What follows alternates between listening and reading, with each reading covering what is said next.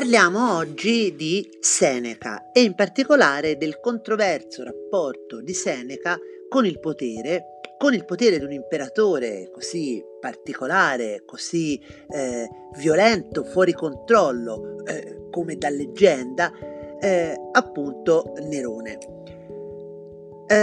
Parlerò di questo tema concentrandomi su un trattato di Seneca, il De Clementia, la clemenzia, la clemenza.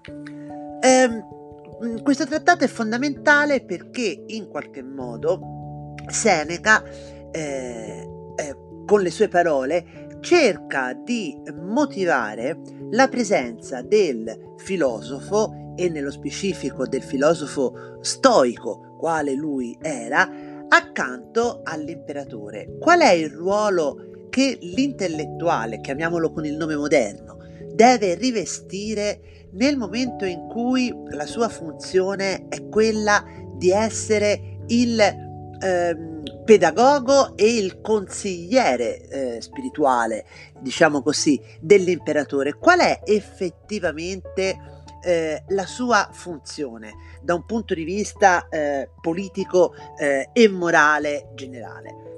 Ehm, per spiegare bene qual è l'atteggiamento di Seneca, un atteggiamento che fondamentalmente è un atteggiamento, se vogliamo, di compromesso rispetto a quelli che erano gli antichi valori della romanità, ehm, bisogna partire appunto eh, un po' da lontano e eh, bisogna raccontare eh, quale brevemente quale sia stata nel tempo eh, la condizione dell'uomo di cultura romano sin dal passato più remoto fino appunto al Principato e in particolare al Principato di Nerone, quindi fino a Seneca.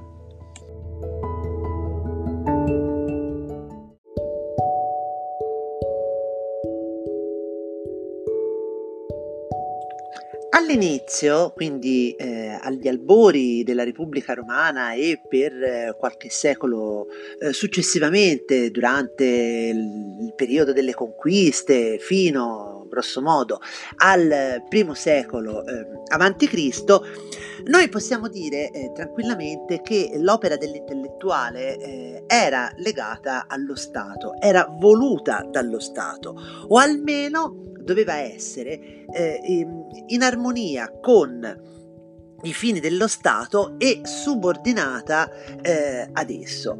Eh, questo corrisponde al fatto che in epoca repubblicana fondamentalmente l'uomo romano coincideva con il cittadino. L'uomo era in primo luogo civis, eh, cittadino con tutti i doveri e ehm, i pesi e gli obblighi che a questo status di cittadino erano connessi. Quindi questo valeva anche per l'uomo di cultura, che in ogni caso, sia che appartenesse alla classe senatoriale, sia che fosse di ascendenza più umile, però doveva in qualche modo essere in accordo con quelli che erano i fini precipui della collettività, della collettività romana. Eh, questo, ehm, questo questa base, questo fondamento viene mano a mano ad entrare in crisi in concomitanza con la crisi della Repubblica Romana, con la potente crisi di valori che ha investito la Repubblica Romana, grosso modo dall'epoca dei Gracchi fino all'affermazione di eh, Ottaviano e la fine delle guerre, delle guerre civili. Eh, perché eh, proprio in questo lasso di tempo mh, mm, si afferma che cosa sempre di più? Si afferma l'importanza della sfera privata dell'uomo in contrapposizione con la sfera pubblica. Possiamo dire che accanto al civis si afferma l'uomo, l'uomo, l'uomo privato, eh, l'uomo con i suoi sentimenti, con il suo modo di essere, che non ha niente a che fare con eh, la sfera pubblica nella quale si esplica normalmente l'attività eh, del romano. Eh, questa ehm, affermazione del privato, no? questo si, si, manifesta soprattutto in autori eh, importanti come Catullo, per esempio, o anche Lucrezio e persino in certi aspetti della produzione eh, ciceroniana. Quindi, eh, in questo modo si afferma che cosa? Sostanzialmente il valore della autonomia della cultura rispetto alla politica e si afferma anche un ideale di humanitas, laddove per humanitas io intendo quello che in greco si chiama paideia, cioè la cultura in generale, un ideale di humanitas come appunto ideale di vita che si afferma soprattutto ehm, eh, nella, eh, nell'ambito della vita privata, nell'ambito della vita individuale, quindi l'individuo eh, accanto al cittadino, a colui che invece è organicamente inserito in una eh, comunità. Eh, mh, mm, bisogna diciamo, sottolineare un aspetto che la eh, libertà sotto la Repubblica, almeno nominalmente, aveva un significato preciso. Significava il godimento dei diritti pieni e propri di cittadino. Sotto il Principato, che cosa succede? Nominalmente quest'idea di libertà sicuramente resta, perché nominalmente lo scheletro, diciamo così, delle eh, istituzioni repubblicane resta in piedi, no? Ma eh, di fatto la libertas non corrisponde più eh, alle dichiarazioni eh, programmatiche e quindi, non, perché di fatto il cittadino non è più tale, non è più partecipe attivamente alla gestione della comunità eh, e quindi in grado e ehm, in diritto di esercitare eh, liberamente i propri diritti di cittadinanza. Il cittadino di fatto è diventato un suddito, il padrone è uno, l'imperatore, no?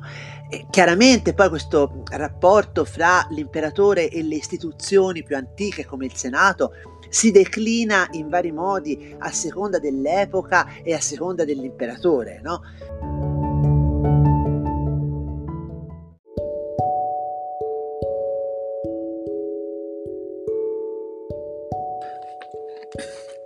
Ma diciamo che con Nerone chiaramente la tendenza è quella di affermarsi e sopra il Senato, eh, di trasformare la diarchia imperatore-senato in una monarchia di fatto che prendeva spunto e prendeva come modello le monarchie assolute orientali, quindi qualche cosa è al di là della forma, è veramente radicalmente cambiato nel rapporto fra l'imperatore da una parte e i cittadini dall'altra.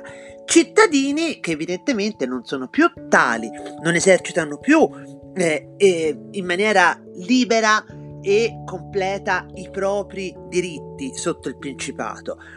Eh, si afferma cioè un nuovo concetto di libertà. Eh, e questo nuovo concetto di libertà è essenzialmente una libertà privata. Tutti i valori tradizionali ai quali formalmente il Principato non rinuncia eh, entrano in crisi no? se ne affermano altri che talvolta sono in contrasto con i primi. Pietas, sanctitas, pudor, fides, gravitas vengono ormai limitati alla sfera della vita privata. Non solo, ma la medesima persona, quando partecipa alla vita del foro, alla vita politica o amministrativa di Roma, eserciterà la gravitas, quindi avrà un certo tipo di contegno serio, ecco, diciamo così.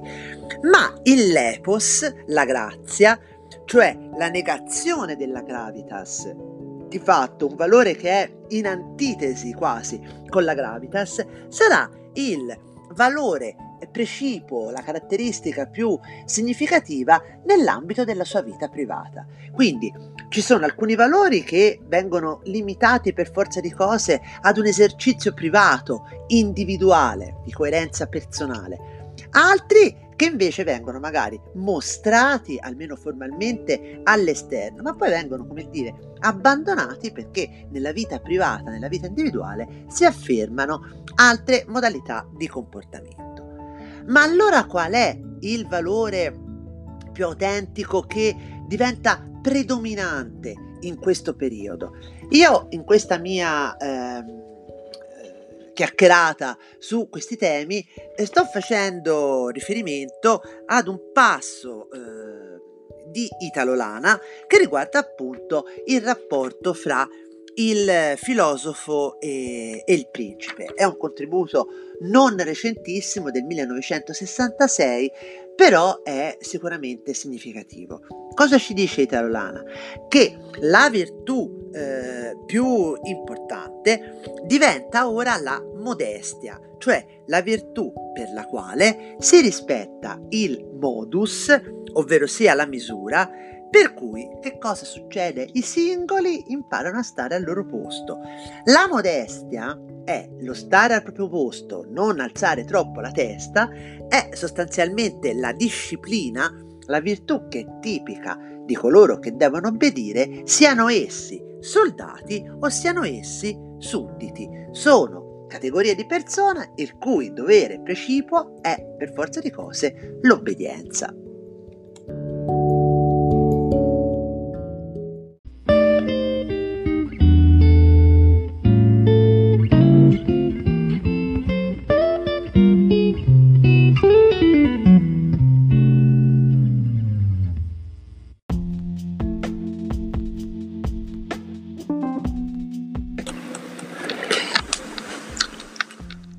Facciamo ancora una volta un passo indietro e torniamo all'esempio del più importante, forse intellettuale, della vita repubblicana, Cicerone.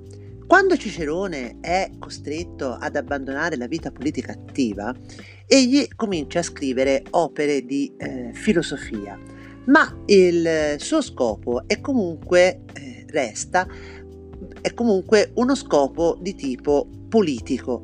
Eh, in che senso? Attraverso la filosofia Cicerone si pone eh, il fine, lo scopo appunto di giovare ai cittadini eh, romani. Eh, è eh, importante questo perché il filo conduttore da Cicerone fino a Seneca è appunto quello, lo, il dovere di giovare in un modo o in un altro eh, agli altri. Veniamo a Seneca. Seneca ormai è assolutamente convinto e quindi lo afferma apertamente che la società romana non eh, ammette più fra eh, i suoi ideali massimi quella che era stata la libertas, la libertà repubblicana, l'imperio della legge, la equalitas iuris civilis, l'eguaglianza di tutti di fronte dei cittadini di fronte alla legge. Eh, visto che eh, la libertas di fatto è rimasta qualcosa di puramente esteriore no? e ormai ciò viene ammesso apertamente, c'è un imperatore e, e questa presenza ha radicalmente cambiato le carte sul tavolo, eh, le regole del gioco, Seneca prende atto della realtà e cerca di essere utile di giovare all'interno, dall'interno, collocandosi accanto al principe, che ormai l'unico signore, almeno in veste di consigliere e di ispiratore.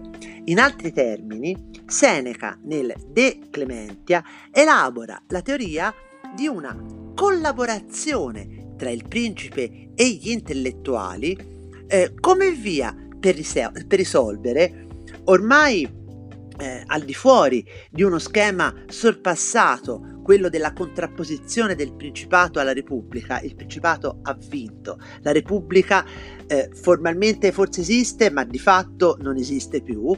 No? Eh, questa collaborazione fra eh, principe e intellettuale è l'unico modo di risolvere i problemi politici posti dal regime eh, imperiale. Quindi bando alle eh, nostalgie repubblicane, piena accettazione del regime monarchico, allora eh, qual è eh, lo scopo eh, che il filosofo si deve porre? No?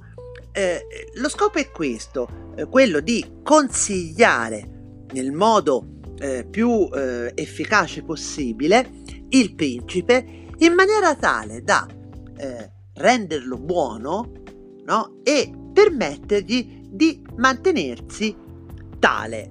No? Eh, quindi è fondamentalmente questo. Si accetta la realtà del regime no? e eh, si postula una vicinanza dell'intellettuale, del filosofo, in questo caso all'imperatore, dando per scontato che Nerone sia chi?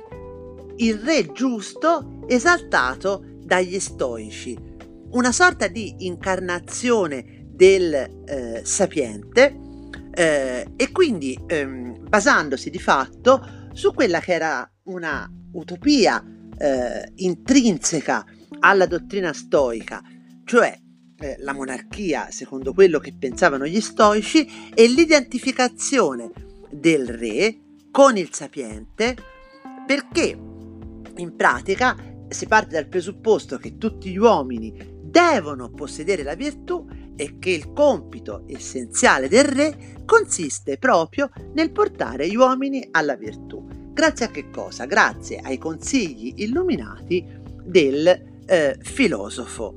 No?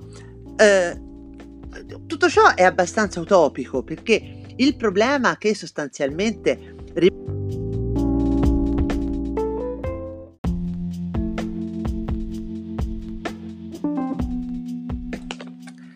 rimane irrisolto è quello delle garanzie costituzionali. Gen- Seneca giudica fondamentalmente impossibile cercare al di fuori del principe la possibilità di avere un controllo sul modo in cui il principe stesso esercita il potere. Eh, il filosofo è di fatto il direttore di coscienza dell'imperatore e deve fare in modo eh, che il principe eserciti da se stesso questo controllo su di sé. Quindi non esiste nessuna, nessun tipo di garanzia esterna, di controllo esterno al potere di fatto assoluto del principe. Bisogna fare affidamento sul fatto che il principe eserciti il potere in accordo con la legge morale, quella legge di fronte alla quale tutti gli uomini, dall'imperatore all'ultimo degli schiavi, sono uguali. Il eh, principe è sicuramente superiore a tutti gli altri per il potere illimitato di cui dispone. Tuttavia è pari a ciascun uomo. Per quale motivo? Eh, perché è comunque uomo e perché comunque in quanto uomo deve eh, obbedienza alla legge morale, quindi eh, il principe deve essere in grado, grazie alla guida illuminata e ai consigli del filosofo, di esercitare da solo un potere di autocontrollo e di sottomettersi volontariamente e felicemente alla legge eh, morale. Il punto è uno, il problema qual è? Che non esiste nessun tipo di mezzo per obbligare il principe a non deragliare, per dire così. Non si può richiamare all'ordine in nessun modo il re eh, se il re eh, si sottrae all'osservanza della legge morale. Quindi questo è un punto abbastanza eh, importante e interessante che fra l'altro dimostra tutta l'utopia che stava dietro a questa visione consolatoria del rapporto fra intellettuale da una parte e potere, potere assoluto, potere dell'imperatore dall'altra. Eh, Seneca cerca in qualche modo di risolvere questa contraddizione additando al principe eh, la strada eh, migliore per eh, dimostrarsi osservante della legge morale. La strada è la clemenza. Perché? Perché grazie alla clemenza si eh, stabilisce, per così dire, un patto di reciproca tolleranza e benevolenza fra il re e i sudditi. Eh, perché? Perché la clemenza è utile sia, sia ai principi sia ai sudditi. Per quale motivo? Perché se il principe è in grado di usare saggiamente la clemenza, in questo modo acquista lo stabile favore dei sudditi, non dovrà temere congiure, non dovrà temere ribellioni e i sudditi, da parte loro, avranno la certezza di essere governati con moderazione e con giustizia. Quindi la chiave di tutto è l'esercizio positivo e razionale della clemenza. Siamo arrivati al punto cruciale del trattato che appunto si intitola La clemenza. Siccome questo episodio in qualche modo introduttivo si è prolungato abbastanza, rimandiamo la trattazione specifica delle caratteristiche che deve avere la clemenza del principe secondo Seneca al prossimo episodio. Quindi alla prossima!